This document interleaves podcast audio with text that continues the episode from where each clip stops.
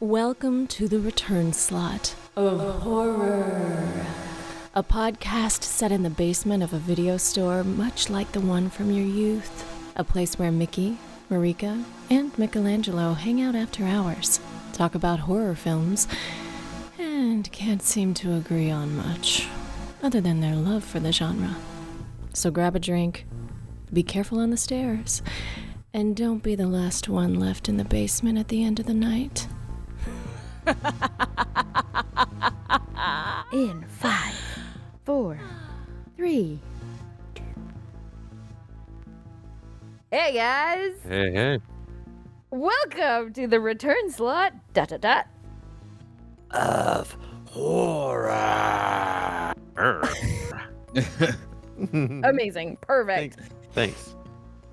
Today we're going to be talking about the 1985 Walter Murch film called "Do Do Do Return to Oz." Oz, Oz, Oz, Oz.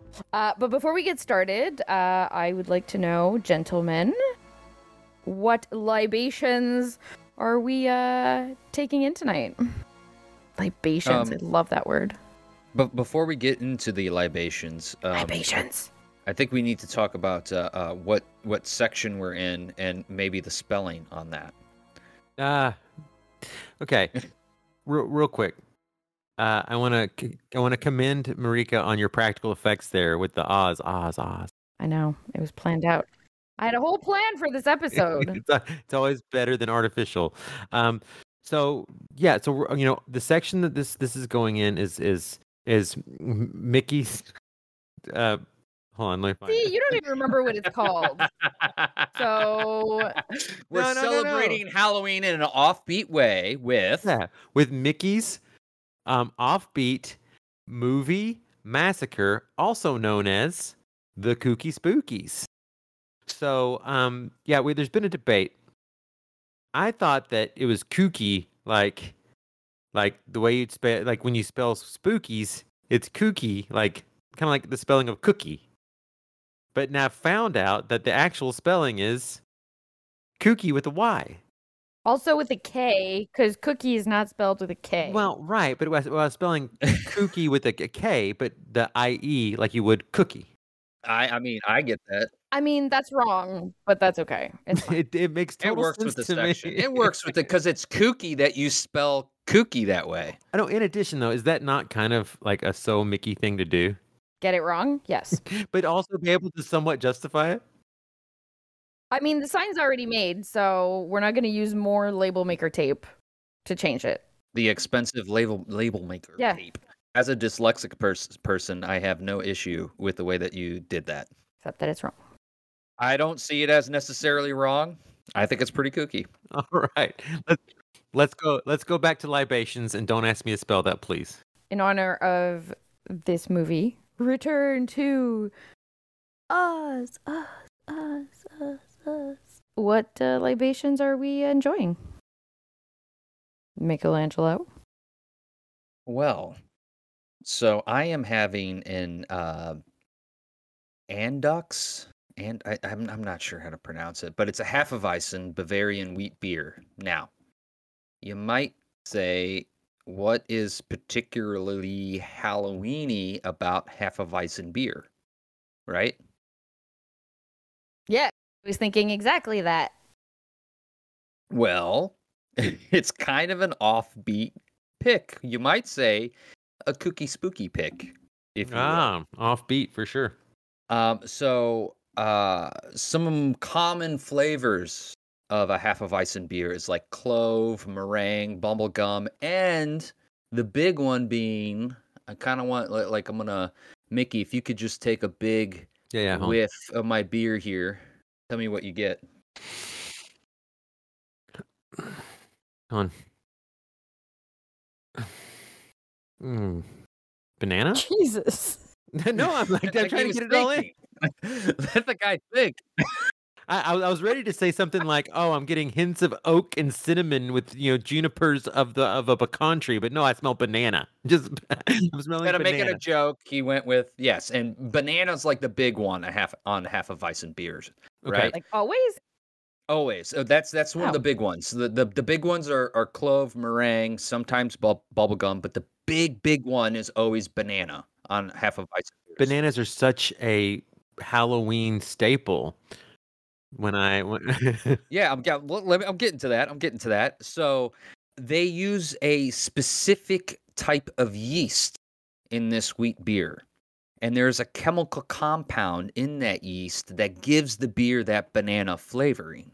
Now, they extract this chemical compound from the yeast and they use that in making banana flavored candy like Laffy Taffy Bubble Yum and the banana run- Ah, runts. And so if you've listened to last year's trick or treat episode, yes, you'll know that Mickey loves Laffy Taffy banana flavor. banana laffy taffy. Yes, that's that's the smell too. It is the Yeah. because it's not just banana. You, it smells like a banana, but it's like laffy taffy banana has some kind of extra like milky, sugary, oh, delicious. Like you know, it's sugary. Yeasty banana. Yeah, yeasty bananas, baby. Yeasty bananas, baby. That's a selling point. It tastes like yeast. Are we are we gonna get sponsored by Laffy Taffy Banana?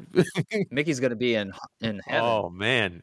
Um, now that there is scientific evidence to suggest that the effervescence in beer triggers memories in your brains. So I say to you, uh, people who are listening, and Mickey who uh, loves the Laffy Taffy uh, uh, flavored candies, drink a Hefeweizen beer and have nostalgic thoughts of Halloween's past, gobbling down banana Laffy Taffy and runts collected from a magical night of trick or treating. Wow. That was the longest that was the longest breakdown of a beer we have had. I mean, it keeps. th- That's you know, it's who who better to do it than me? Uh, very long-winded, multiple choices. smell it smells delicious. Does it taste delicious? That's the question. Yeah, I mean this this is uh, particularly uh, the the Andox. It's A N D E C H S, but in German. So I, I a- and Doc's. I don't. It's delicious. It's a really good beer. I, I highly Okay. recommend you get your hands on it Cool, if cool. you can. All right. And monks monks still brewing. They they started out at a monastery, and monks are still brewing this beer. It's awesome. Mickey, what are you drinking? So, what I'm drinking is the Lizard King from Pipeworks, uh, Pipeworks Brewing Company out of Chicago, Illinois.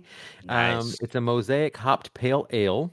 Um, the reason I chose it because also like Michelangelo, I wanted to get something kooky, and it's all about that labeling. It has got like a skeleton fighting a massive lizard king looking thing. They're dressed out in like Conan the Barbarian gear. It's like colorful green, splashing yellow, like stuff splashing all over the can. It's just a really colorful, really crazy kind of kooky looking can. And um, mosaic uh, hopped pale ale. It's great. You know, that's about it. I'm enjoying it. It's tasty. It's very tasty. Marika, mm. I got to know for Return to Oz, what is our kooky spooky cocktail? Today's kooky spike spooky spooky and it works. she had she had, did you test run a lot a lot of different ones before you started? Today's spooky cocktail is an emerald eggy fizz. Yeah. I love it. love. Very simple. Three ingredient cocktail. One and a half ounces of brandy. One and a half ounces of absinthe, if you can get it. One egg white. Throw it in a shaker. Shake it up. And serve on the rocks. Can can I make a cool. suggestion? Yes. I add dry ice to it. Yeah. Yeah. I mean, again, if you can get your hands on it. I feel like this is a, a suggestion that comes up often. so, did we avoid the lactose this week? um, No, I mean, but I'm I- putting a raw egg in mine. That's so true. Yeah, that's got some little, it's got some issues. I felt like that was sufficient. okay. You know? and and to to be fair, uh, in my back pocket, I do have one of those uh, pumpkin milkshake IPAs. Uh, For later. I well, I it, I had to get it from this obscure place in Brooklyn, and I I had to have a certain uh, amount in my order. So now I got fucking seven of these things, seven more after last week. So and they're so strong. they're tasty. They are tasty. Today we are talking about Return to Oz. um, which is a follow up and not a sequel per se to a small film you might have heard of called The Wizard of Oz. Have you seen it? The Wizard of Oz? Yeah. Yeah. Okay. Just checking. You know. Have you seen The Wiz? I have seen The Wiz multiple Okay, times. Good, my mom eh, my mom was a music teacher, an elementary school music teacher, and in fourth and fifth grade, the movie she always made us watch was The Wiz. Amazing. Um, I love it. Little little uh, fun fact: uh, I worked for this terrible theater company that never paid me when I was in Chicago, and this uh, the guy who ran it was very very young, and I think he was financed by his parents, and they were kind of known for doing uh, an all white production of The Wiz. Amazing. what? so yeah, Lovely. Perfect. Okay, well, we'll talk about that in another episode. That's, that- Yeah, that's that's another- going behind. That's behind the paywall. that is too much to unpack. behind the paywall. But yeah, so basically, this movie uh, is the story of Dorothy Gale, who we met in The Wizard of Oz, who, uh, after six months after returning to Kansas, is transported back to Oz, the magical land of Oz, where things have basically gone to shit. Um, and she has to find her way through Oz and find eventually find her way back home. That's pretty. I mean, that's my official synopsis. Is there? We'll get into the nitty gritty of it uh, as we go along. Um, Did you why why this one? Why why is this your kooky spooky? I'm not done. Oh, sorry. The movie stars a very young Fairuza Balk, who is uh, 10 years old. I don't know if it's at time of filming or when the movie came out, but we'll, we'll call it 10. Uh, Nicol Williamson, who plays the Gnome King and Dr. Worley, and Jean Marsh, who plays M- Mombi and Nurse Wilson. And uh, it's, again, Walter Murch directed this film. He's a well known um multiple oscar oscar winning uh film editor and sound designer and this is the only film that he ever directed Yeah, which he is was pretty wild Mm-hmm. fi- fired from the production and Yep. rehired uh thanks to uh, Coppola and uh Lucas and that that Spielberg as well, of I think? Yeah. Yeah, Spielberg and Mhm. and, and which is crew. like really bringing out the big guns Yeah. oh, i'm fired like you get a committee right to write an open letter dear studio Lucas uh, said, "Hey, if you're not happy with how things are going after this amount of time, I will personally take over the responsibility of directing this film, and you can say it's a George Lucas directed film." Which at There- the time was like a big deal because he had Sure. just directed like the first blockbuster in the history of films. Mm-hmm. know? But I do I do wonder why uh Walter Murch didn't direct anything else. Maybe I mean, you know, I wonder if it's him not actually in he's editing a film and directing a film. The production on this was a nightmare. It was uncomfortable for everybody, the actors, uh, everybody. I mean, I feel like that happens a lot in general and people keep directing movies anyway. But Yeah, well, I'm just I would just too be short. curious. I tried to like I tried to find anything about, you know, why he I also read that this that this film was not only not positively like met Oh no. in the Oh, box it a office, flop. but but but but people actually when it first came out. Now I, I don't feel this way. I don't I don't think that that history is his has kept this up. I think that history has smiled upon this film. But at the time, it was like this guy took the most beloved film in the world and ruined it. Yes. Yeah. So unlike unlike yeah. just making your a bad first film, he made like the most beloved film in America, the the sequel, the uh, spiritual sequel to it, uh, and it was a flop. And that Well, it is was- something hard to return from, I would imagine. It was marketed as a direct sequel. It was this was supposed to and That's and a and yeah, and as a direct sequel this film completely and utterly fails in that aspect.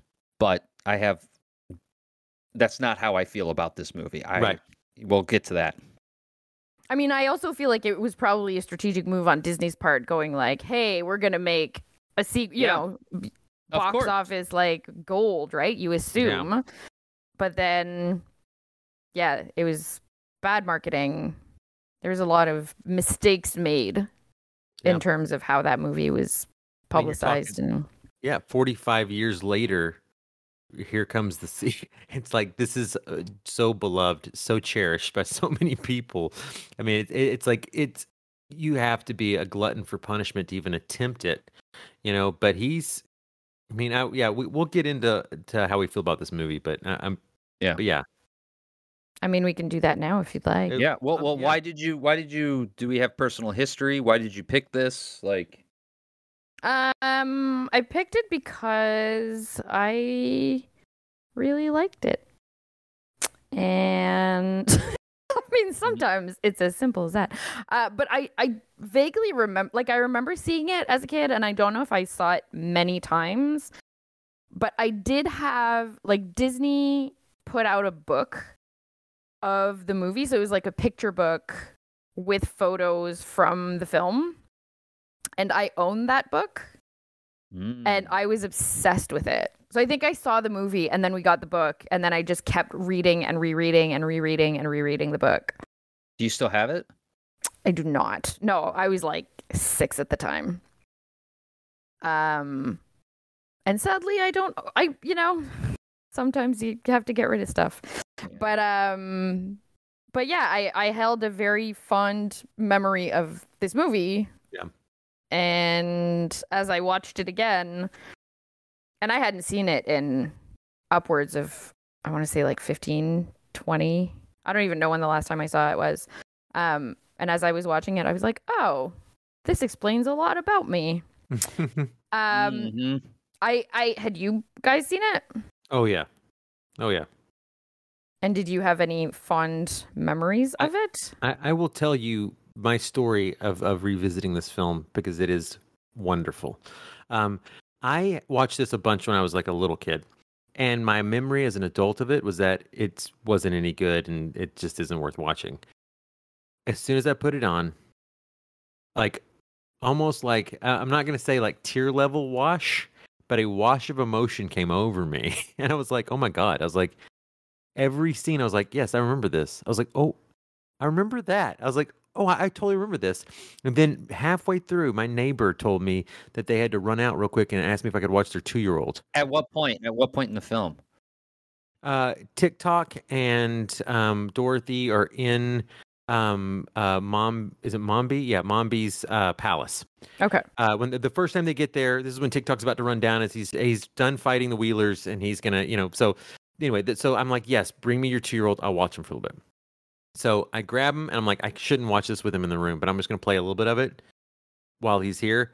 He, two year old, was mesmerized. Just mesmerized with Tik-Tok. I know so he's probably somewhere with some psychiatrist later in life. He's gonna be like, he forced me to watch Prince or uh, Mombi but but he was mesmerized with Tik-Tok. And Of then course. as that happened, Molly was in the room like doing her makeup and just kind of getting things squared away in the living room. And she sat down and was like, "Oh, I remember this." And I was like, "Yeah." And then Campbell comes walking in, and by the end of it, I'm watching the second half of this film with a two-year-old Campbell and my wife. All of us just completely zoned in, mesmerized by this film. Amazing. And I was like, why, as an adult, have I not ever thought to give this a second try? Because I know I watched it a lot when I was a kid, but I think it was just maybe the the critical response or just the fact that it was not really regarded at the time, and I carried culture's outlook versus my own personal outlook on it because I just really enjoyed it, and it was such a thrill, and it was a genuine flashback, and I am just so appreciative, Marika, that you brought this in. I I loved it. I absolutely love it. Oh, that makes me very happy. Michelangelo. Well, well, for Oh, for, for the for oh man, I'm gonna fucking brutalize. He's thing. like this guy. All over it. I'm sharpening my knives. uh, uh, first of all, for the listener who's listening for the first time, uh, Campbell is Mickey's son. Who's Yeah, 13? Um, who's 13 does not like little kid stuff, but still was like, "Oh, this is pretty cool." You know, it was like there was like a thing, you know, and Mhm. everybody was mesmerized. Um, I I gotta say, I a similar similar experience as Mickey. Um, so s- surprising no one who is a regular listener to the podcast or the two of you, this movie scared the shit out of me when I was a kid. But Yep, I was able. I was, yeah, but but I was able to watch it, and during it as a child, I was utterly confused. Like, why was Dorothy younger? Where where why why does everything and everyone look different? Like why why is everything so dark and scary now? Yeah. Like I Yeah. just couldn't my my little mind couldn't like I I had seen the Wizard of Oz and I'm like this is not this is I do, I couldn't understand. But despite this it memorized it m- memorized me. It mesmerized me and it memorized me.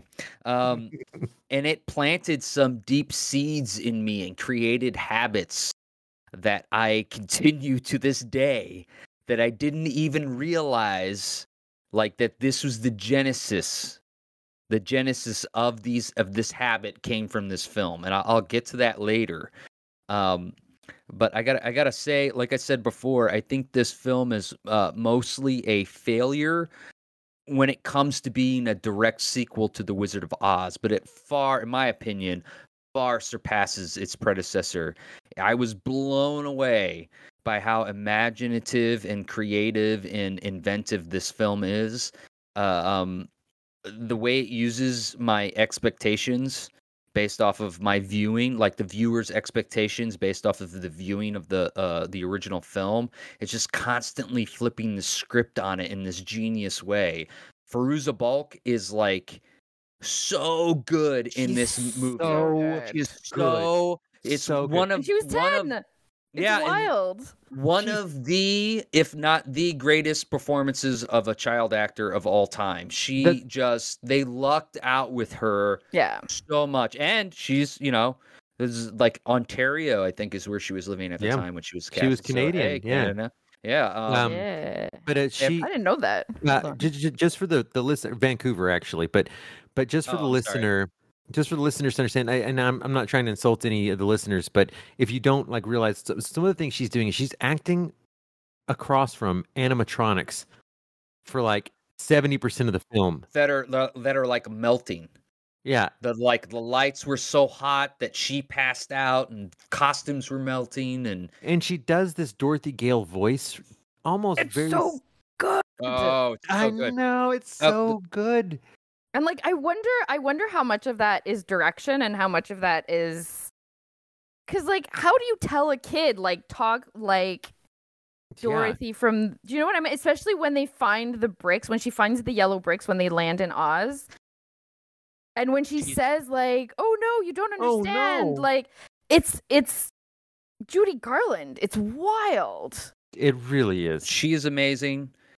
Everyone is amazing in this. Yeah. Um, every frame of this film is spectacular, and now and now it is one of my favorites of all time. So thank Yeah. you Favorite of all time. so fucking much for bringing this this cult cinematic masterpiece back into my life because that is what it is. Yeah, I'm It glad. is- it is so good and for those of you who do love this film i highly recommend you check out uh uh Siskel and Ebert's review of this. Oh my God. They trash it so, so bad. hard. They say the special effects are terrible, the performances are terrible. It's too the idea was children terrible. like like it's nothing like and it's like yeah it's not it it it, it does not uh, it's not a cinematic sequel And it's not a musical. film it's it's a a uh, like wonderful and very like a better adaptation of the actual work the 17 books Yeah. it's it, it's a combination of those of the two the two uh sequels the two books that followed Yeah, um the Land of Oz and like Ozma of Oz. Yeah. Yes, uh, uh, it's it's those two sort of combined. Like, ah, I I love this so much. I, I want to make a plea before we get to the next thing. I, I just want to tell the listeners right now, this movie slaps. It's a banger. It's fantastic. Um, I think that I think that there was a generation of people who were so uh, defensive over the original Wizard of Oz that this movie never got a fair shake in its time. I'm telling you right now, this thing hopefully will be rediscovered, but it doesn't happen just by putting it out in the ether. You listeners, go check this movie out. It is Yeah. so fun and cool, and it's it's it's great. I think what's what's interesting is that there's this idea of this whole like scandal of oh it's an Oz movie but it's not a musical and it's but like the Wizard of Oz came out in 19 39, 39 I think was the year it came out. So, can we all agree that none of us were born then? First of all, I mean, we all saw it, but like, Except for Mickey. If you listen to the uh, Trick or Treats episode, his But- candy choices are, are very very, old uh, manny, very very, old old manny. Yeah, it would be the candy you'd be eating while watching that film the first time in the theater. But what's Yeah. wild to me is that, and I, I'm gonna base myself on the Siskel and Ebert review, but I feel like the sentiment was generalized in terms of this movie. And it's like, oh, but it's not the same as as the original, and it's and it's too scary for kids. And I'm, and I just kept thinking, like when I was a kid, I'd seen The Wizard of Oz, and I might have been like conscious of the fact that like it's the same universe, but as a as a kid i didn't have those like adult expectations of like oh it needs to be a musical oh it needs to be like this or that or that and I, it's some of it just kind of felt like oh it's old people bitching about a kids movie Yeah. and and no and no shade no shade on the original masterpiece. No, no, of course not. The. Wizard of Oz. of course not i'm know? not obviously not saying that it was a yeah. bad film I just, but I just want to put I just want to put that out there so people don't have any misconceptions. That is that is a masterpiece in filmmaking. Classic. We're not putting it down. It's just like this But- is but- something completely different. it's something. I, I I will say that in 1939, I have to believe that The Wizard of Oz, the original, was scary AF. I think so the monkeys, the flying monkeys scared the shit out of me. yeah those were when she when she's bi- biking next to the house, that's scary too it- that's scary stuff. yeah It's scary stuff. So for me, uh, uh, looking back, because all this is from looking back, because I feel like I didn't give this movie. I'm one of those people that didn't give it a fair shake. I'm not as old as these guys pretend that I am, I didn't give this movie a fair shake when I was a kid, obviously, because I did not have fond memories. And it's it is a banger. I look back on both these films as an adult, and I'm like, both of them had very scary elements for a kid, and that's what made them thrilling and fun. That was part of the fun of these films. to be fair, like Bambi scared the shit out of me too. So I feel like you can't really go like, oh, Yeah. this scared my child. He can't watch anything that Kids- scares. Like, that's kids are scared of everything. you can't you can't nerf the world, man. Kids used to like, especially in the time period that grow, uh, Dorothy is supposed to grow up in. Like, it used to be a brutal world, and kids became aware of that very quickly. And then, of course, you try to protect protect your children, and it's it's just like it to what end? I mean, I make a six year old watch Scarface, but like, But this, for sure, like Mickey, what what age range would you? I mean, like, you know, that two year old. How much of that movie did the two year old I old mean, he watch? was glued to it. so like from the palace on. Yeah. I mean, I think good. You've properly you've probably properly scarred him. I and this is this is during the terrible twos which if you don't have children mickey you can attest to this the terrible twos that's a fucking thing man Oh yeah, yeah, yeah. You, normally, to get these kids to sit down for longer than five minutes, you got to like run them to death like a like a dog. um, not good parenting, by the way. Not good parenting. by the way. mickey mickey mickey took michael vick's dog training For protocol kids, and applies yeah. it to yeah, his yeah, children. yeah. Um, it's what makes them tough. i do want to i do want to put in a, a quick like trigger warning here um uh, uh, that uh, I, I assume both of you are aware, but I am aware that uh, Lyman Frank Baum, who who created The Wizard of Oz and wrote all these wonderful books, did have some like very racist views. Um, uh, he had very progressive views in certain ways and very racist views in other ways. So I'm I'm, I'm aware of those things, and also um, I don't know about you guys, but I the, some of the, some of my discussion is going to go into um, mental illness issues, uh, and I just I just wanted to put that warning out there that you know none of us are experts. This is all just based off of opinion and research and like you know just like know what the fuck we're talking you know, about. that- we're that- winging that- it, that friends. those yeah that Yeah. yeah and and that those things are going to come into Sure. play so uh, you know just a warning about that in, in, in case you have history with some of the things we're going to talk about regarding those mental health issues like um i just want oh, also spoilers. and spoilers of Always course spoilers, of We course love the spoilers. Uh, but I want to know about this habit that you developed that you realized was linked to this movie. Yeah. okay so i'm watching the movie and when she finds the key Yeah. right in the that's so my entire life i don't know if you can listener please you, you can't see but um uh, you can hear this that's a big jar of keys i have and my entire life that i can remember i've always kept found keys i have a ton of them i just i find them all the time Really? and I've always kept them. I've always kept them, and I used to, not so much anymore, but I used to always carry at least one of these found keys on me, like on a necklace or something. And my thought process, it was my way of sort of keeping magic in my life, was like maybe this is a magical key that I'm going to need at some point in my life. And I'm watching this movie and I see that scene and I'm just like hit. And I'm just like, holy shit, is this where I picked up the habit? Oh my god. Oh my god, I think this is where I picked up the habit. Like I had no idea that I had spent most of my life doing this thing based off of this film. That's so funny. I I have tons of keys. That's just a small portion. Listener, he's not telling you also, but another thing he does is he constantly carries a chicken around with him. For good luck. I- yeah, I mean, to be fair, it's chicken jerky, but it talks to me. That's you know when we were talking about mental health. Mental health. Yeah. Yeah, Ha, ha, yeah, yeah, yeah, yeah. um any pleasant effects, surprises or other stuff? I, I so I am a fan of Jean Marsh, but for some reason my memory of Jean Marsh is um is is Willow. I don't know if that's the same for Michelangelo or not, but it's like for some reason Willow is what I think of when I think of her. But as soon as I saw her, and as soon as I heard Dorothy Gale, I was like, "Oh my god, this is what this is what I remember." It's not it's not Willow, it's this this Jean Marsh character is is what I remember. Yeah, also that dress she's Yeah. she's wearing at the Ah. beginning is epic. Ooh, God. incredible costumes. yeah, the costume design there's a lot of really like the the ladies in that movie had some epic epic costumes.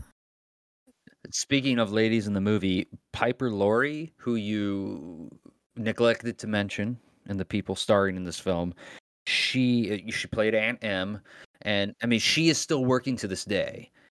She was in like so like if if you're a horror film fan, you would probably recognize her most from Carrie, but she's got like four Oscar nominations. She was in Twin Peaks, which she won an Emmy for like she, she- like it, it blows my mind that like someone in this uh, other than Faruka Balk obviously who was like a little child but like she's still working still working she was in the faculty yeah There's um, there's a lot of cast in this movie. Also, Deep Roy, by the A way, lot. is in this Mhm. film. Yeah. yeah As as a Tin tin which man we love. right But it's it's so crazy. We like I was I actually watched this one with my husband. He like rarely watches the movies with me, but I started watching it like on a Saturday morning.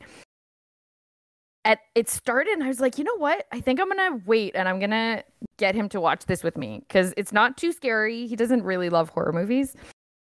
Um and we were watching it and we were like, "How do you think they did that?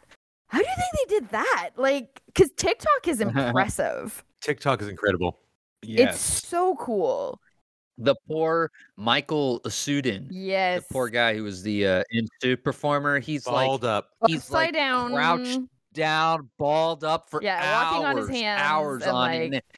It's like- wild. I I played an M&M I played in M&M at a conference once. It was like a like a like at a convention hall, and I was walking around Like in a costume? as an M&M. Yeah, it was like so. Oh it was like God, I a love it.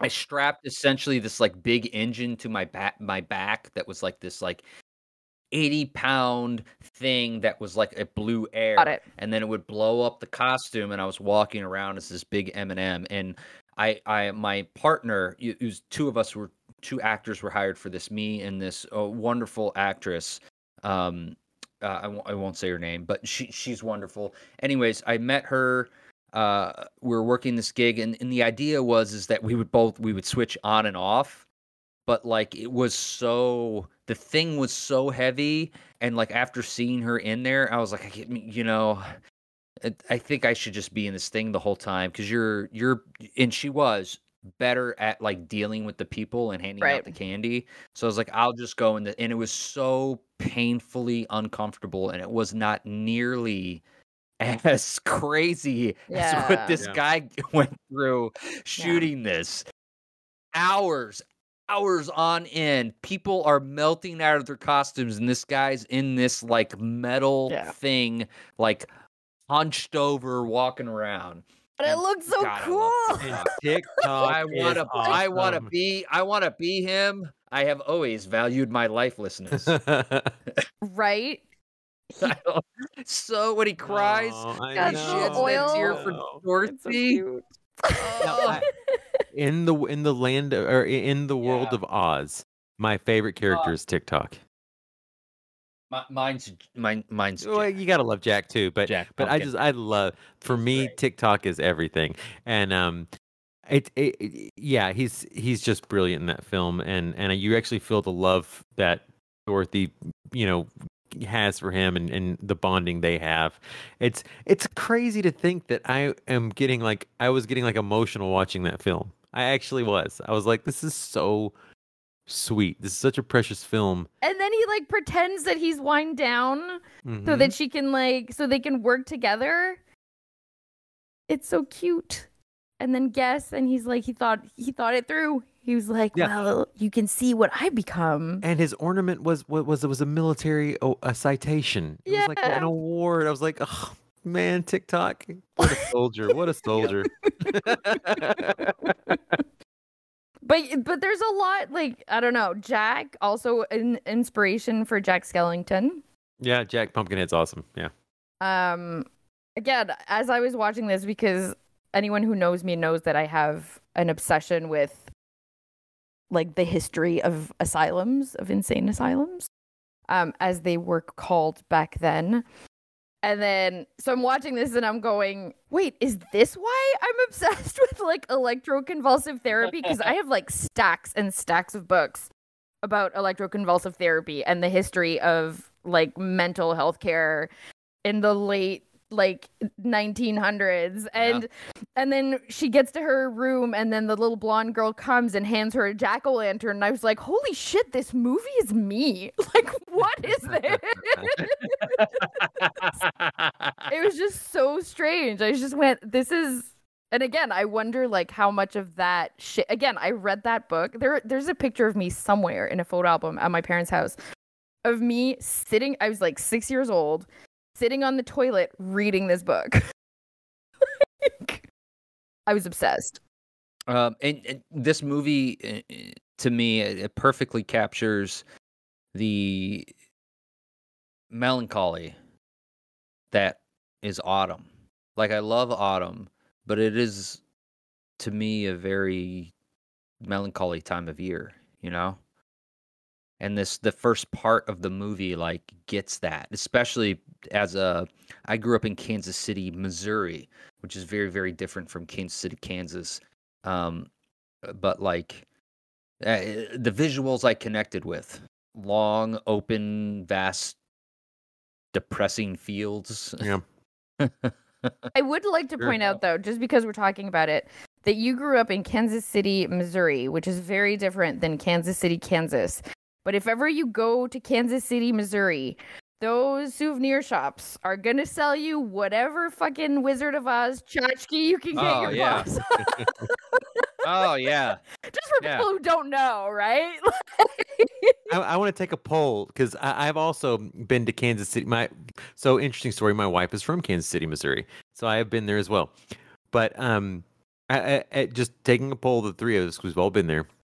How many of those tchotchkes were returned to Oz tchotchkes? I saw none. Zero.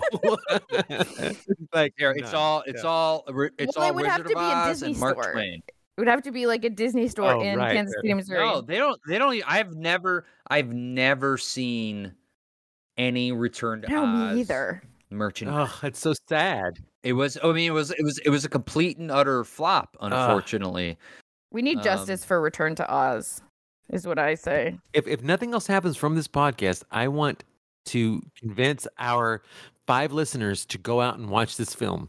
Yes. I think I and and I think we should sell. Merchandise? pu- Well, merchandise, yes, a pumpkin slash jack o' lantern comb or brush. Yeah. oh, I love that. I love That love was that. so good. We should totally sell a return. Well, it can't be a. Re- it would have to be a return slot of horror.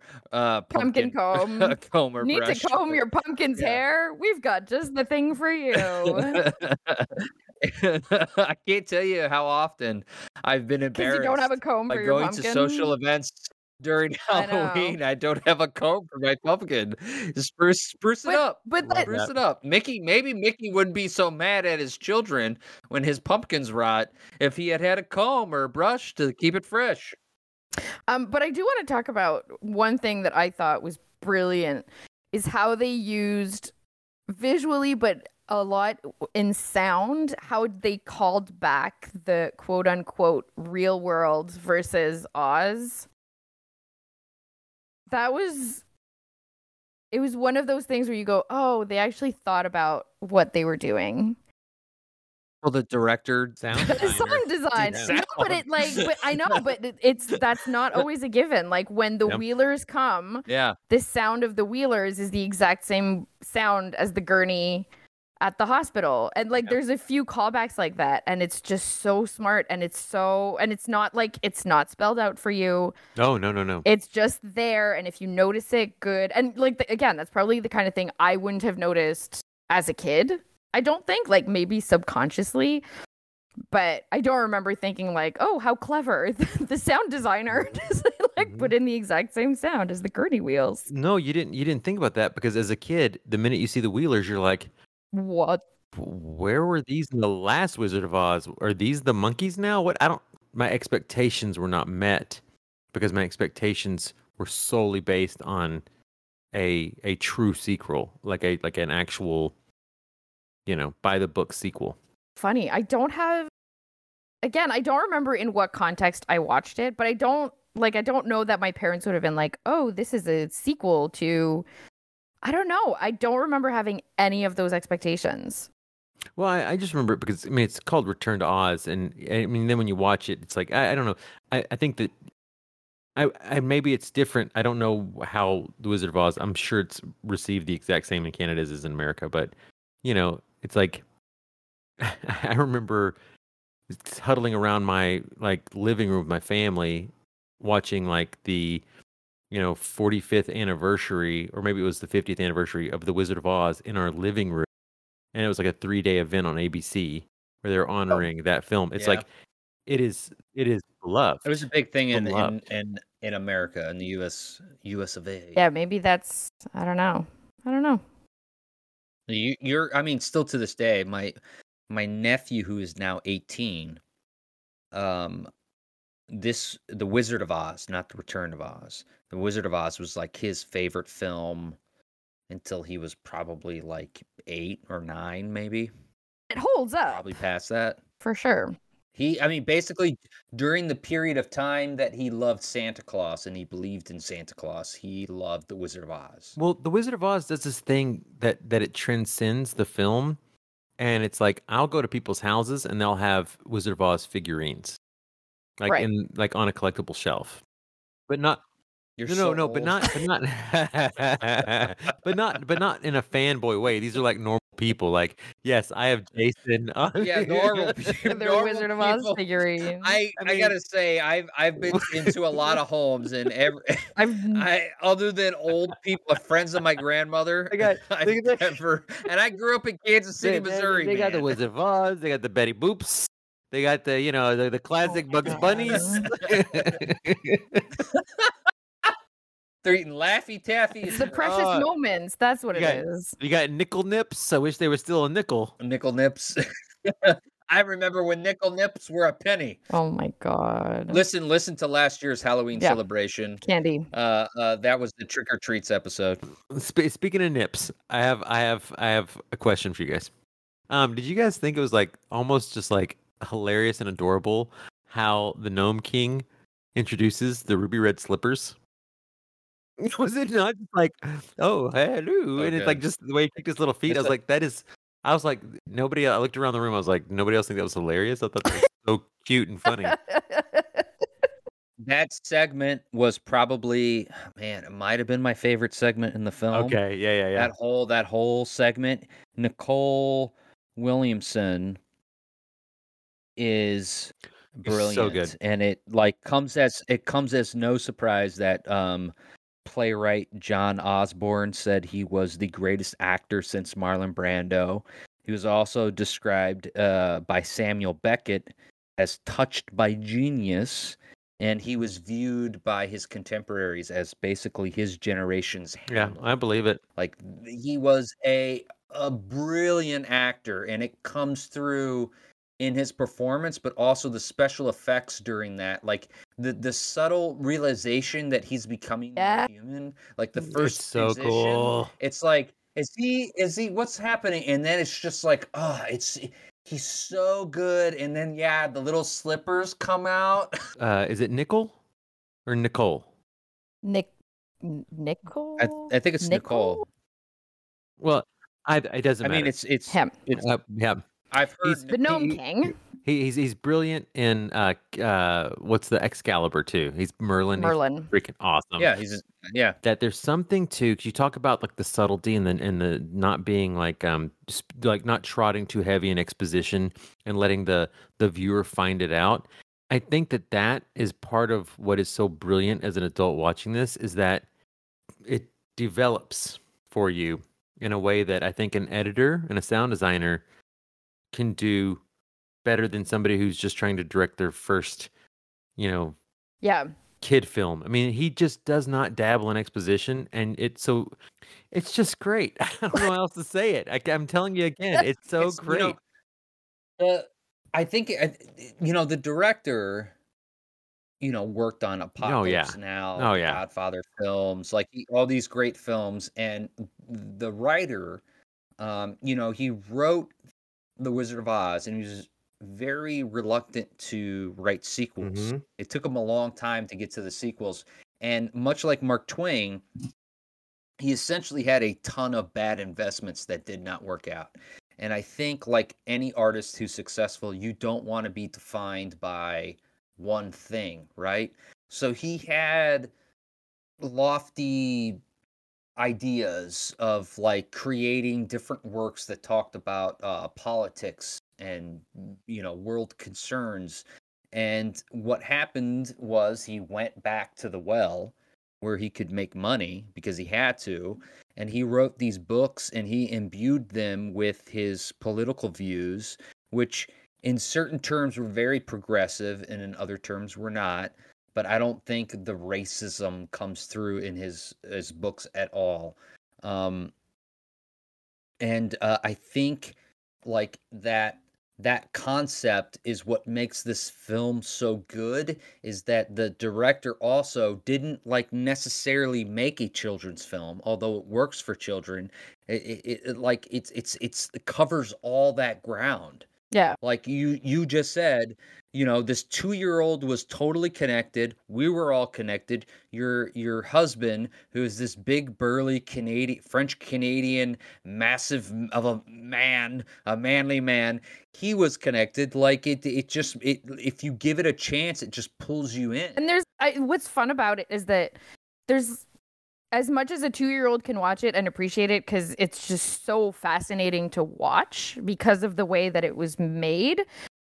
I also feel like there's a lot to unpack. Like as as an adult, there are like there are sure. things that I understood and I that I took from it, but then you know the movie ended and then you know we started we started talking about like oh what do you think like this means and what like why eggs and like there's just there's a lot to unpack and i think that it's a really rich film and again i'm really bummed that it it kind of flew under the radar and people had panned it because i think that it's yeah grossly underappreciated So, so to touch on the two-year-old, it's it's tactile because of the practical yeah effects, Yeah. and it's and it's shimmery and pretty. sparkles And, and and even when it's not, even when you're down with the Gnome King, there's something that is still like not glossy. I can't say glossy is not right, but there's something just like bright and pretty about it.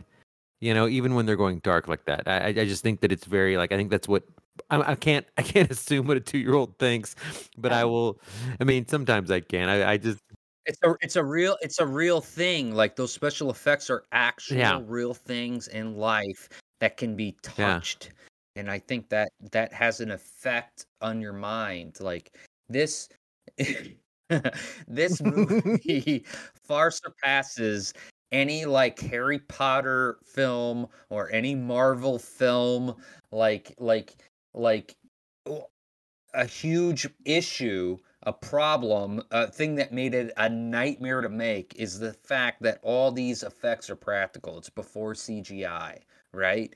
But like that's also the thing that makes it so, so good. good. Yeah we haven't even mentioned uh, uh, uh, Brian Henson, who plays Jack Pumpkinhead, who is so sweet and so wonderful. He both does he does both the voice and the uh, um, puppeteering of Jack Pumpkinhead, who is very difficult to bring Very to lanky. life. oh yeah. And when he shows up on screen, I could smell pumpkin spice. in the air. I literally. well that's sadistic I Mm, love- desserts. I that's a.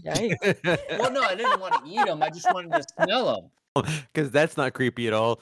Don't get me started on killer clowns My- from outer my- my- space smelling people at the end of the film. just Continue. comb his hair Continue. Okay, okay, continue. we're, yeah, we're continue. kidding we're kidding Um, comb, comb his comb his hair. Um, uh, but uh, he he I loved him, and I think the fact that his his face, his whole head was supposed to be fully animatronic, but like they had to make budget cuts, and it it is the way it is. And I like, despite that, I totally get through the performance, both voice and body, all of the things that Jack Pumpkinhead goes through. the head's still pretty cool like when he's surprised that head moves I that's a good costume idea jack pumpkinhead right there. Jack Jack Pumpkinhead. Okay, so gonna- you gonna- do gonna- that. I'm Mickey, you can be a I'm gum. Start. No, no, I want to be Tik-Tok. I want to be Tik-Tok. Okay, fair enough. Well, hold on. I'm, I'm on a diet right now. I'm gonna start dieting right now. yeah, Uh, 'cause perfect. I'm a- but the problem is I have so much muscle, and uh, Well, I'm gonna- I, really got to slim down. I'm gonna start doing yoga so I can fold myself up into a little ball and do Tik-Tok. Perfect. And he can't talk the whole night, so that'll be good for us. Molly, we'll talk for you. She'll Yeah, we just don't wind him up. Oh, that would really suck. Actually, now that I think about it, We won't wind up his head. you won't wind up any of his me. I'll just be sitting there all night for like three years. For three years, I'll be there. Uh, can we talk about the Um, chicken? Billina. Oh, Billina. Ah, Billina. oh, Billina. It's so great. Love Billina. That is a really good animatronic chicken. She looks real half the time. You know. It's crazy. Well, uh, my understanding is when they did the uh like wide like um you know, the wide shots, they put a real Actual chicken. Yeah. Yeah. Oh, like it's so funny because there's a shot when Dorothy starts running down the yellow brick road, and then Billina is like following her, kind of flopping around. I just thought, how do you get a chicken to run? how do you direct a chicken? Like I know that there are people like they're dog wranglers and cat wranglers in Hollywood, but Yeah. But a I chicken- want to meet the chicken wrangler.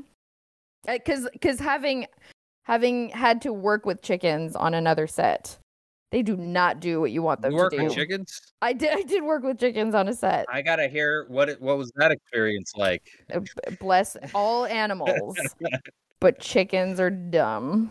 Chickens actually scare the shit out of me. You. That is the correct response. Yes. To chickens. When there's when there's too many of them, Yeah. they'll like a chicken. They're basically dinosaurs. Yeah. Yep. They're little dinosaurs, and like you'll see them. Uh, Mickey could probably attest to this if you've ever gone to like with with you when your when your sons were young.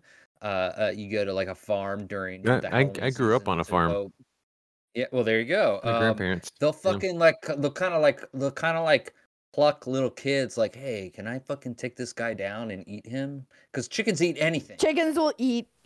Uh, chickens will eat you if they could, if they get the opportunity.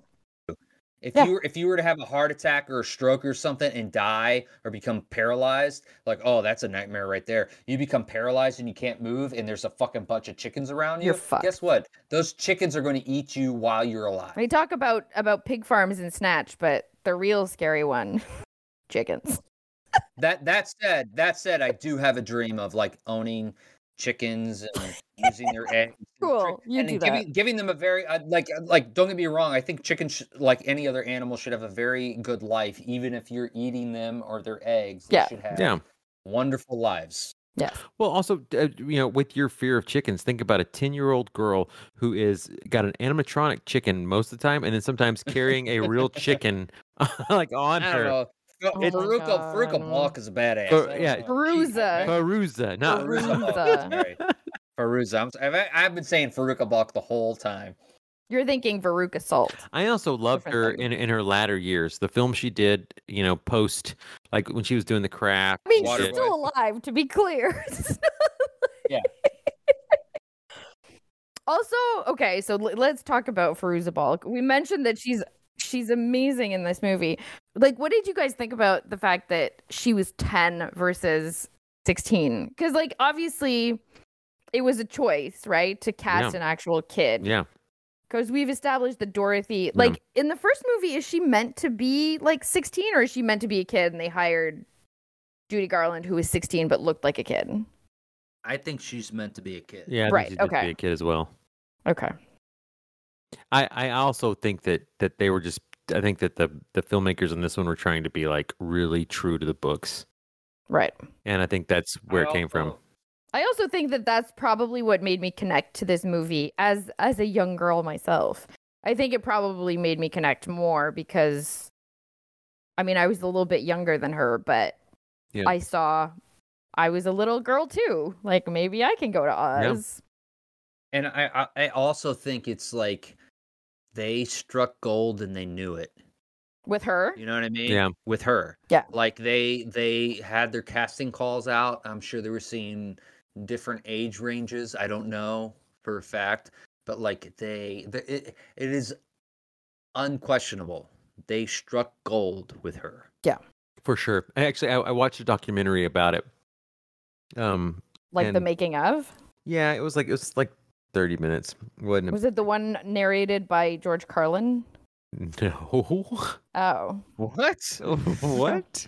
Yeah, there's a making That of that's, sounds that's narrated by George Carlin. Okay. Well, my my making of was not that cool.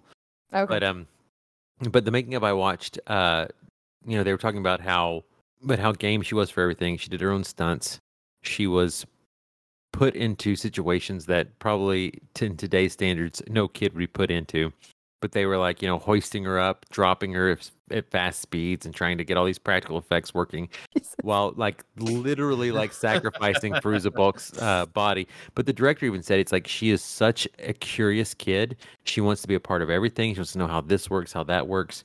And I just and I agree with you. I was like I was so uh, I, I admired her curiosity and her uh, adventurous nature and just the fact that they were able to find somebody like that makes this film just takes it to that level where yeah. yeah she's great I guess her natural curiosity is probably what made her such an Yeah. amazing Dorothy. and also throughout her career her career's a good career man Oh, it's a good She did some career, amazing she's- stuff. it's beyond she goes beyond uh, uh acting you know she's a musician she's a visual artist she is Is she? like I didn't know that. Yeah she's she is she is an artist in all of its compasses she is she's a true artistic soul um and uh if you're a fan of hers i highly recommend the documentary about the making of the island of dr moreau her experiences on that film very interesting um Yes, I've watched that documentary a couple times. It's great. Yeah. Yeah it's island of lost souls or something like i, I, think that's the I'll have to look it up, but it's about like the same director who did the the color purple, not the um, not the color purple. Sorry, color out of space the color space. just Yeah, recently he's he, he the color out of space he's recently had a, a reinsurgence but uh he a promising young director who who was crushed by the industry and, which brings well, up some things. but also yeah, and and the people in it. I mean, I would say that's like you have major egos playing at this particular point. And yeah, it, that documentary is not what this podcast is about. but but her yeah, her, but she's great yeah, in it. She her is great. experience is very interesting and she's great in that film um her loyalty to creativity and trying to see the vision of the director through i think is what you glean from that documentary and i think it's also what i gleaned from the the behind the scenes of this movie is that she is so game and she is so behind the people behind the camera that it must be a true joy to work with her More Fairuza Balk, guys. huh More Yeah. Fairuza Balk. For Jesus. sure. she's We need to make T-shirts. her character is so sweet. She's always just like it can't be helped. You know, just like, you know, it reminds me it She's like reminds such an old soul. Like she's such an old Yeah. soul ten year old. It's like it happens all the time. it's so good. She's so sweet. Her character's so sweet. It's so well written. It really like makes me want to read these books. Yeah. The exact same thought. I was like, Yep. wait, this world is like so big. Like this universe is so big, and I know only what has been like spoon fed to me in these two movies. I have a question about um the whole mom thing. Can we talk about that? So Mom like Jack Pumpkinhead? Well, there's like so okay. Yes. Dorothy lives with her aunt and uncle. We assume she has she's an orphan or something. Yeah. And then there's the whole Jack Pumpkinhead thing where he's like, "Oh, can I call you mom?" Yep. And then there's Mhm. Princess Mombi. Yeah. And I'm just wondering, and like, I don't have an answer to this, and this is probably something that like might be elaborated on perhaps in the books or elsewhere. I don't know. But I just, I don't know. I feel like there's a lot of mom going on for it to not have any other significance other than like, oh no, that's just happens to be what we called that character, and he. Well, what- moms are the best. Yeah. Mom, I love Yeah. you. So that's our explanation for. Yeah. Have you seen the movie Okay. X? Have you seen the movie X? no. Okay. Don't bring this up. Okay. I won't bring it up. I won't Don't bring, bring okay. up X. Okay. I won't bring it up. I won't bring it up. But but I, I do think that there is something to be said about so uh, Dorothy and Ozma are similar of age, and Jack calls them mom because they created or because Ozma created Jack. So that's his true mom because he has no other reference other than the person who created him. And Mombi is like a zombie mom. Oh, oh. Very Halloweeny. and I don't think we should probably keep this for the podcast because it's too deep. But I do think there's something to be said about the fact that she's an older woman, and she's bitter and angry, and the younger females are. I, I think that there is something very like, like. Explain. No, no, I want to hear this. I think I think it's better explained in the movie say? X. I think that men who write stories for women, they adore young women and they treat older women as witches. fair enough. and and I think that that's probably from the book. You know, Well, It's- so, it's- so we, I, because after the movie, we were like, but why chicken eggs? like, why, why chickens, right? Hey, some people have maybe the maybe um uh uh Lyman uh Frank Boehm. I'm not saying his name right at all. Maybe he was allergic to eggs. Uh, you He know? was not. but How do you know? Cause I because I looked it up. Okay. and so well again there's no this is speculation but there was an essay that was written about the whole egg thing and one of the theories What's is that? that it's like a patriarchal versus matriarchal thing. Oh, okay. where like it's a patriarchal society because there's no m- male gnomes. And so like the egg represents obviously always the woman. And so like eggs are evil because it's a patriarchal gnome society societal structure. I mean it's not a societal You structure mean- it's like a kingdom or whatever those okay. monarchy. I did you? I'm I'm sorry. I'm a little confused. You, I think you said that there are no male. female gnomes. Yes. Okay. no female Yeah. gnomes Yeah, I that that that's a cool read. That's fine. I don't Yeah. know. Again, I feel like that, like I said, the, I finished watching this movie and I was like, I I need to like read more and I I want to and not cuz cuz sometimes you're like I'm so confused. I need to like read up on this. And I wasn't confused. I just wanted to like dig deeper. Well, it's it's deep. It's it's it's rich. Yeah. It's, you, Yeah. There's, there's stuff to get into with this. Yeah. We're gonna- Speaking of which, Yeah. how great was Toto? Tan- Tansy, who played Toto, God. that fucking dog was so goddamn cute. So cute. he was so good. and then he sat so down like a good. boy. he sat down like a good boy. I want, I, I want that in my life so badly. He's the he is the antithesis of a cat. He was just so Oh. Sweet. He's little. He's he's so like he's got like like haunches. You just want to squeeze his little legs. I mean, he little knows what's up. God, He's like, love him. maybe you guys are going to Oz and I want to go back there. If I think he would have come, he would have come then if he had known. That. well, but also I think Toto's experience in Oz in the first movie was pretty. it's like it's like his. He was like, "I don't wanna go. His I'm experience. not going back his there." experience versus Dorothy's experience. Those like, uh, fucking monkeys yeah. Were crazy. Yeah, he's like Toto's like get me the fuck out. Yeah, I don't I don't blame Toto Like, being like Oh, you want me to flying stay? monkeys? Okay, cool. Yeah, no, I'll s- I'll I'll hold If- down if- the fort, man. I'll hold down the monkeys could fly, if monkeys could fly, it would they would take over the world. They'd rip your dicks off and they would rip your face off and they they- it's it's awful. Don't trust monkeys.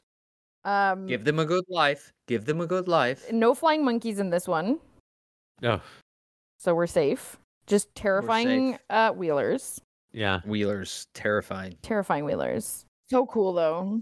Shout out Pons Maar, Pons Maar. amazing. who was uh, the gnome the m- gnome messenger. Well, the a- le- as the lead well wheeler. the lead wheeler, Wheeler. and the nurse Wilson's assistant.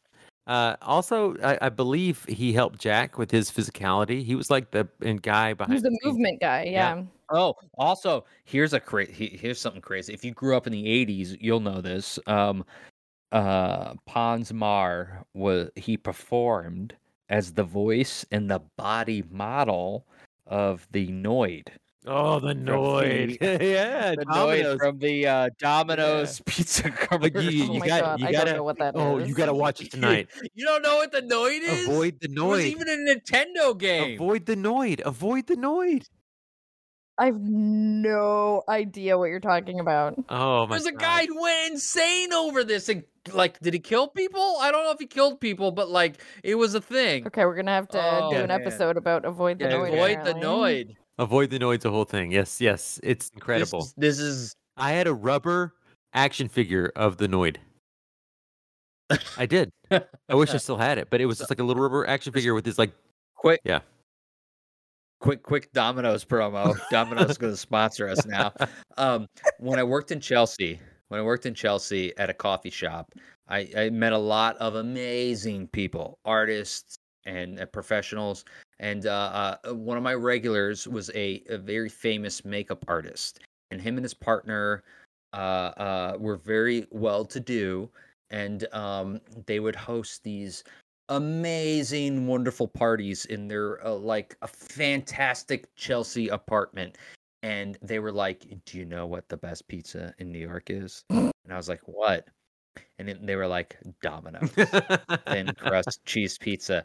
He goes, he he would say whenever I have a dinner party, get the do- I'll order Domino's thin crust pizza, and I cut it in a certain way. I'd say don't cut it, you know, and I cut he cut it in a certain way, and I put it on a silver platter, and people would eat it, and they'd just be like, "This is the most amazing." thing That ever." is hilarious. and like no idea that it was Domino's pizza that they That's- were eating. That's so like funny. like upper upper crust people, Oh, sure. celebrities, famous people, uh, in, in, in all the different uh, arts uh, uh, industries, like just like salivating over yeah. uh, th- this amazing. That's amazing. Like, this this, this Domino's like pizza. appetizer they would serve, and it was like Domino's pizza. I love that. Domino's thin crust pizza. I had it. I don't. I don't fucking get it. I guess I'm a, because I grew up in a Sicilian American Yeah. home. I know what like amazing pizza tastes like. It doesn't do it for me. But like my Allie, my partner, she loves Domino's. No, no shade on Domino's, but avoid the noise. Avoid the noid, guys. Avoid the noid. So can, can can can I ask a question? I don't know if it's if it is it too. Just Should I not bring this up it's yet? fine. No, bring it up now, and then we'll decide if we want or not. I don't know what you're going to talk about. Just, so. just, just say. What do you what do you what do you guys think happened? That is super vague. What do you mean? Do you think like her like do you think she has a, a, a, a, a some sort of uh, mental dissociative disorder or did this happen to her? What do you guys like what do you guys believe in your in your in your the center of you? What do you guys connect with?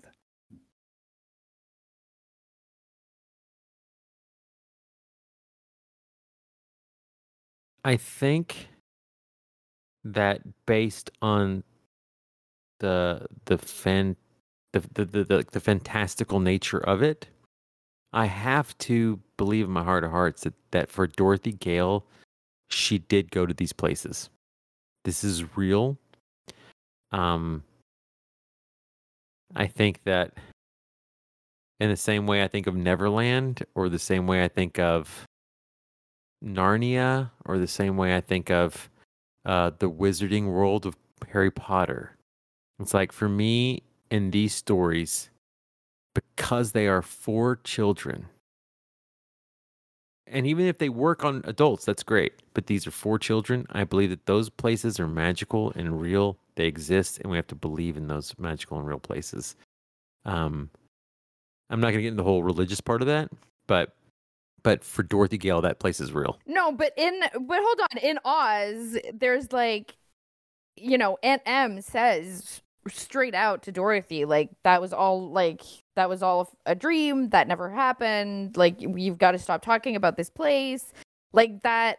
In that respect, in that universe, the adults are saying like this does not exist. Um, there are parallels. I mean, you see, you see the manifestation of things from her actual life come like like you see the parallel. like the key, like I mean, the, other the, the, the key crosses both worlds. I mean, I, you can. No, but like she said, the sound design. There are actors who play other parts in each thing. Like th- there are parallels that that that can lead you to believe, like to make you actually question. yeah, the bad know, like- doctor is the bad king. is this a disassociative disorder brought on by you know an overactive imagination which is an actual like disorder or is this uh is she actually going to this place What do you what do you think, Michelangelo? like i said the dissociative disorder in severe trauma cases you know your brain can employ these coping tools to help you survive and america circa 1899 was a hard place to live and i can only imagine how hard it could be for an orphan farmer girl in kansas um it's possible she had an overactive imagination, which is an actual disorder or a type of fantasy prone personality. Uh, but I, I like, I like, I, I uh, want to believe that there is still magic left in this world, but there is a very cynical, bitter part of myself that can't help but think that can't help but think that there that all of this never happened and that there is no such thing as magic left anymore. Marika, what do you think?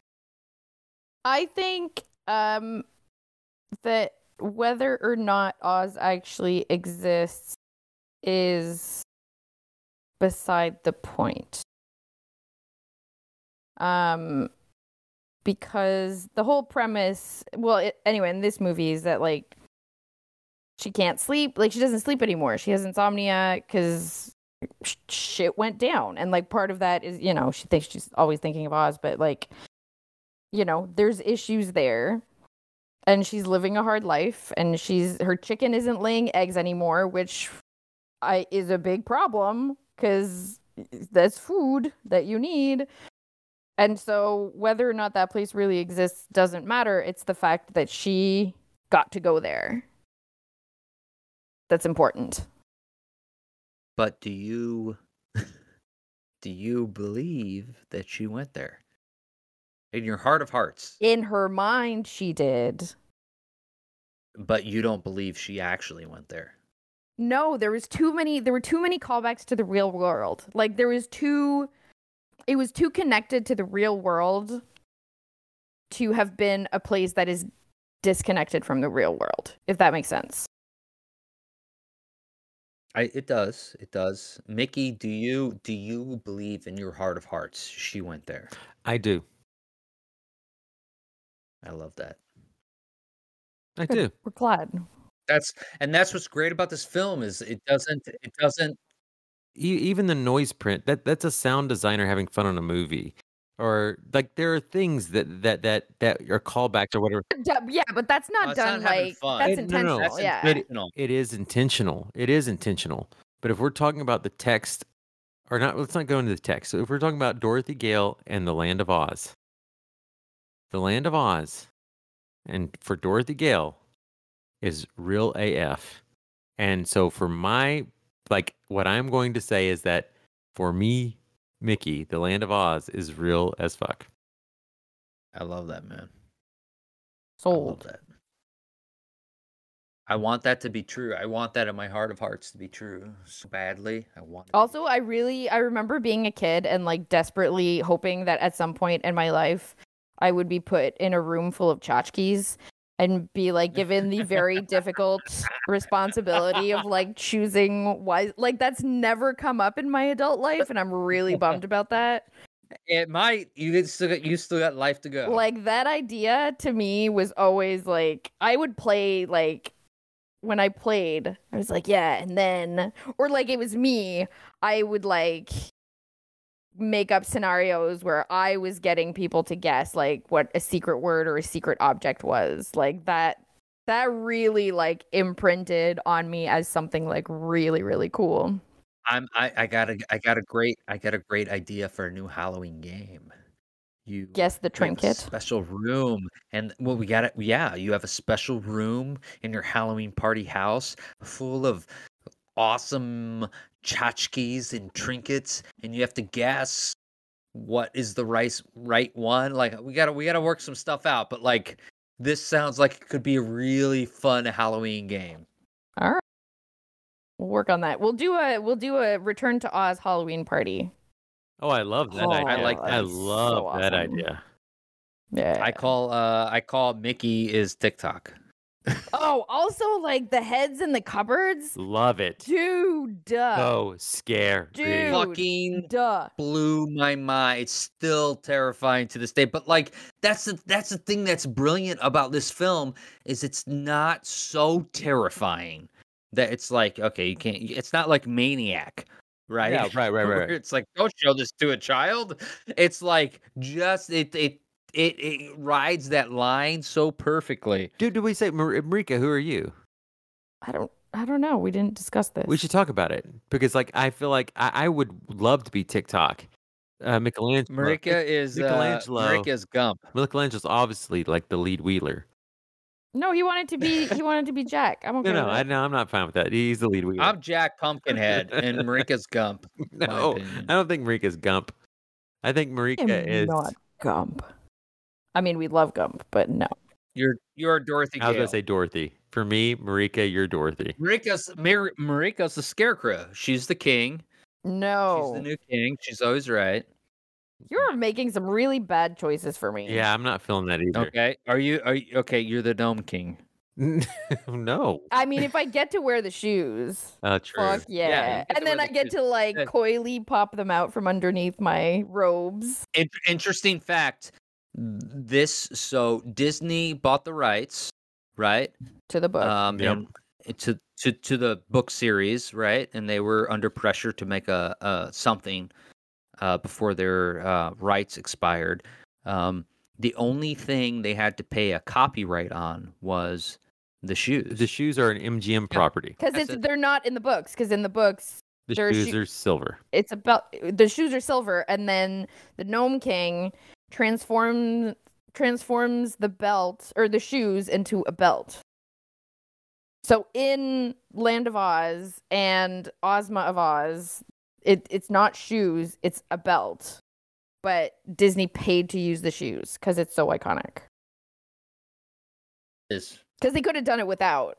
Because it's and not it even in the works book. so well with like the that like slate gray coloring of him, and he he he peeks out his little cute Every shoes. every high school in America that's doing Wizard of Oz this spring for their musical is using ruby red slippers. Yeah. I'm, I mean, I'm just saying it's like that's that's that's how it permeates the Wizard of Oz. It's like Oh yeah. you can't make a film without the ruby red slippers. So, No. um, but I, I will I will go out on a limb and just say that, and my personal vote for Marika is to be Dorothy Gale because she you fit that through and through, and I feel like even on the podcast you are the Dorothy Gale of the podcast. keeping that, that means. keeping I'll that- take it. No, no, keeping that shit together, getting us to the end. Being very understanding. trying to be like, it's okay, Tik-Tok. Nothing can be done about it.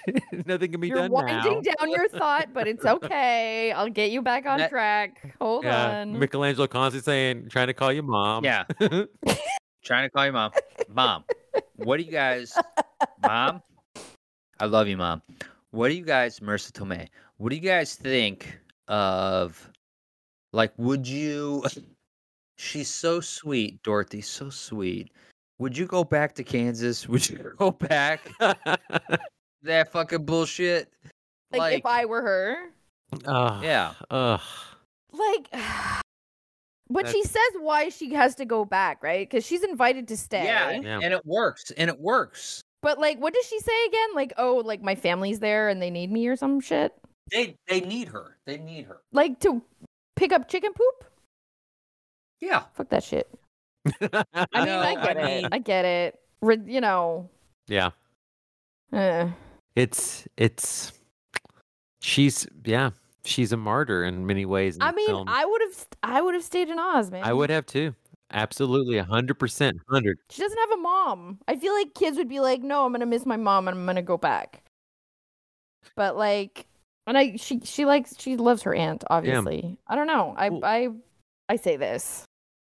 I don't At, know. at the end of both movies, you find you find a Dorothy Gale, and especially in this film, more than the first one, even you find a Dorothy Gale that is purely um, loyal to her friends, loyal to her family, and wants to make everyone okay in spite of her own desires and wants.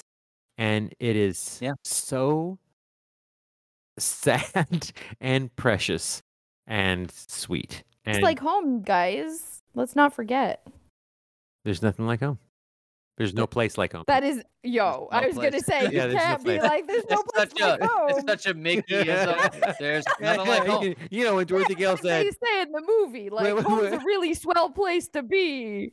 No, I, I, uh, it's re- it really is a sweet film. It's like if that's the, that may be also what works on all generations of people too. Is just the fact that this person is is so selfless and sweet, and and it really is. It's a god fucking precious film. So I think I already know the answer to this, but um, who are we recommending this movie to? Okay. Well, can we start by does this belong in Kookie Spookies? Oh, Okay. I Does- mean, well, no, no, no, no. Does this belong in this Halloween season's? Mickey's Offbeat Movie Massacres, also known as Kookie Spookies, The Return of Oz. Does this movie to fit? Oz, to Oz. The return... You said that wrong. okay, oh, hold do it again. Do it again. Jeez, wait, wait. the Return of Oz with Veruca Salt and Jack Skellington. There. Hey, you got to go home. Hit me. Hey. You know what I'm saying? Hit me again. Hit me again.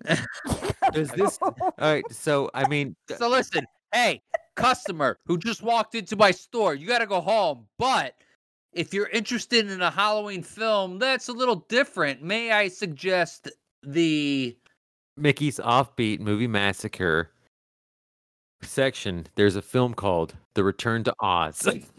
also, AKA Kookie Spookies. God damn it.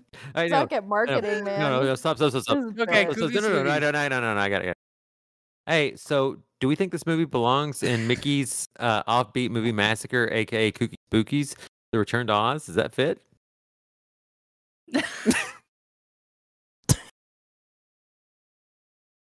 Marika doesn't fit. Pick. So yes, clearly. Clearly, Marika thinks so. I think it is 100% right in line with what a kooky spooky should be. I I agree. I think it totally belongs in this section. It also goes into the cinematic uh, cult masterpieces as well. This is the multiple m- m- multiples uh, uh, uh, uh, sectional film Extra copies. for sure. Because I, I have other idea. Having rewatched it just now, I- I have other ideas of where this movie needs to Yeah. also go.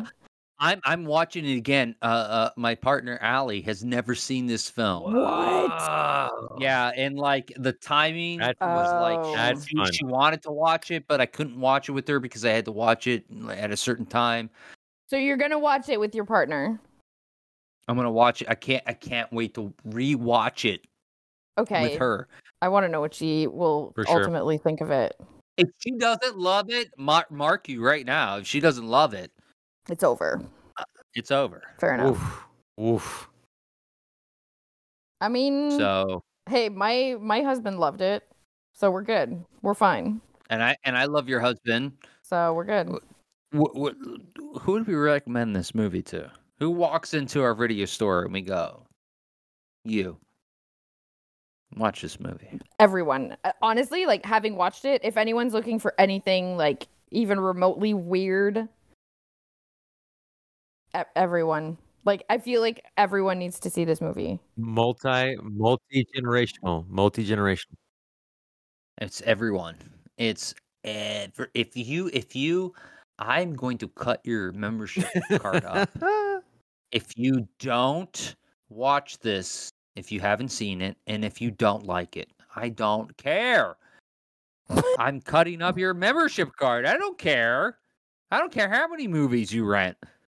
This movie is amazing. I feel like the people who wouldn't like it are the people who are like of our parents' age who are still going to be stuck on the idea of the original movie and I don't think that's our listenership or our clientele. So I think we're good. My my mother loves this movie. She loves me. Oh, nice. Oh, good to She know. loves our business. There you go. She's our number one customer, in my opinion. And Well, she there you go. is as beautiful as Marisa Tomei. So that is true. We love you, Michelangelo's mom. Um, Always. Well, I yeah, I, I will add to that. eh, Of all the movies we've done, if there's a movie that that fits a multi generational family film, this is the one. More than Halloween Tree, more than Monster Squad. This is the movie. So that's Um, my recommendation. I would love as we start to cl- Well, go ahead. Well, I just I just want to say if you are enjoying the podcast, please consider reviewing us and and and please follow us on Instagram at the return slot dot dot dot of horror pod exclamation point on Instagram. So uh but continue please. I was gonna say as we round it out, I, I round out the episode. I would love, love, love, love, love, love if Marika you could come in in honor of Fairuza Balk, do a little French Canadian, and uh, and uh, I don't know what you say. me. What's that? I always have to. I always have to finish the episode. Because you're the It's 'cause we smartest. love you're, you, You're also you the smartest you person. both need to learn to speak another language, so I stop being the novelty French H- speaker. how about this? How do you say "there's no place like home" in French? I have no idea. Should we all just say "there's no place like home" three times right now? One, There you go. two. I, actually, that's the wrong movie. Well, she did she not say? Did she not say it at the end of this one? No. No. Oh my God, my mind's just putting that there. Did you watch this fucking yeah, movie, I dude? watched this movie. I mean, what we could say, it, I've always valued my life. How do you say that in French? How would you say that in French? Euh, J'ai j'ai toujours apprécié mon manque de vie. De vie. De vie. De vie. De vie. De vie. De vie. Happy Halloween!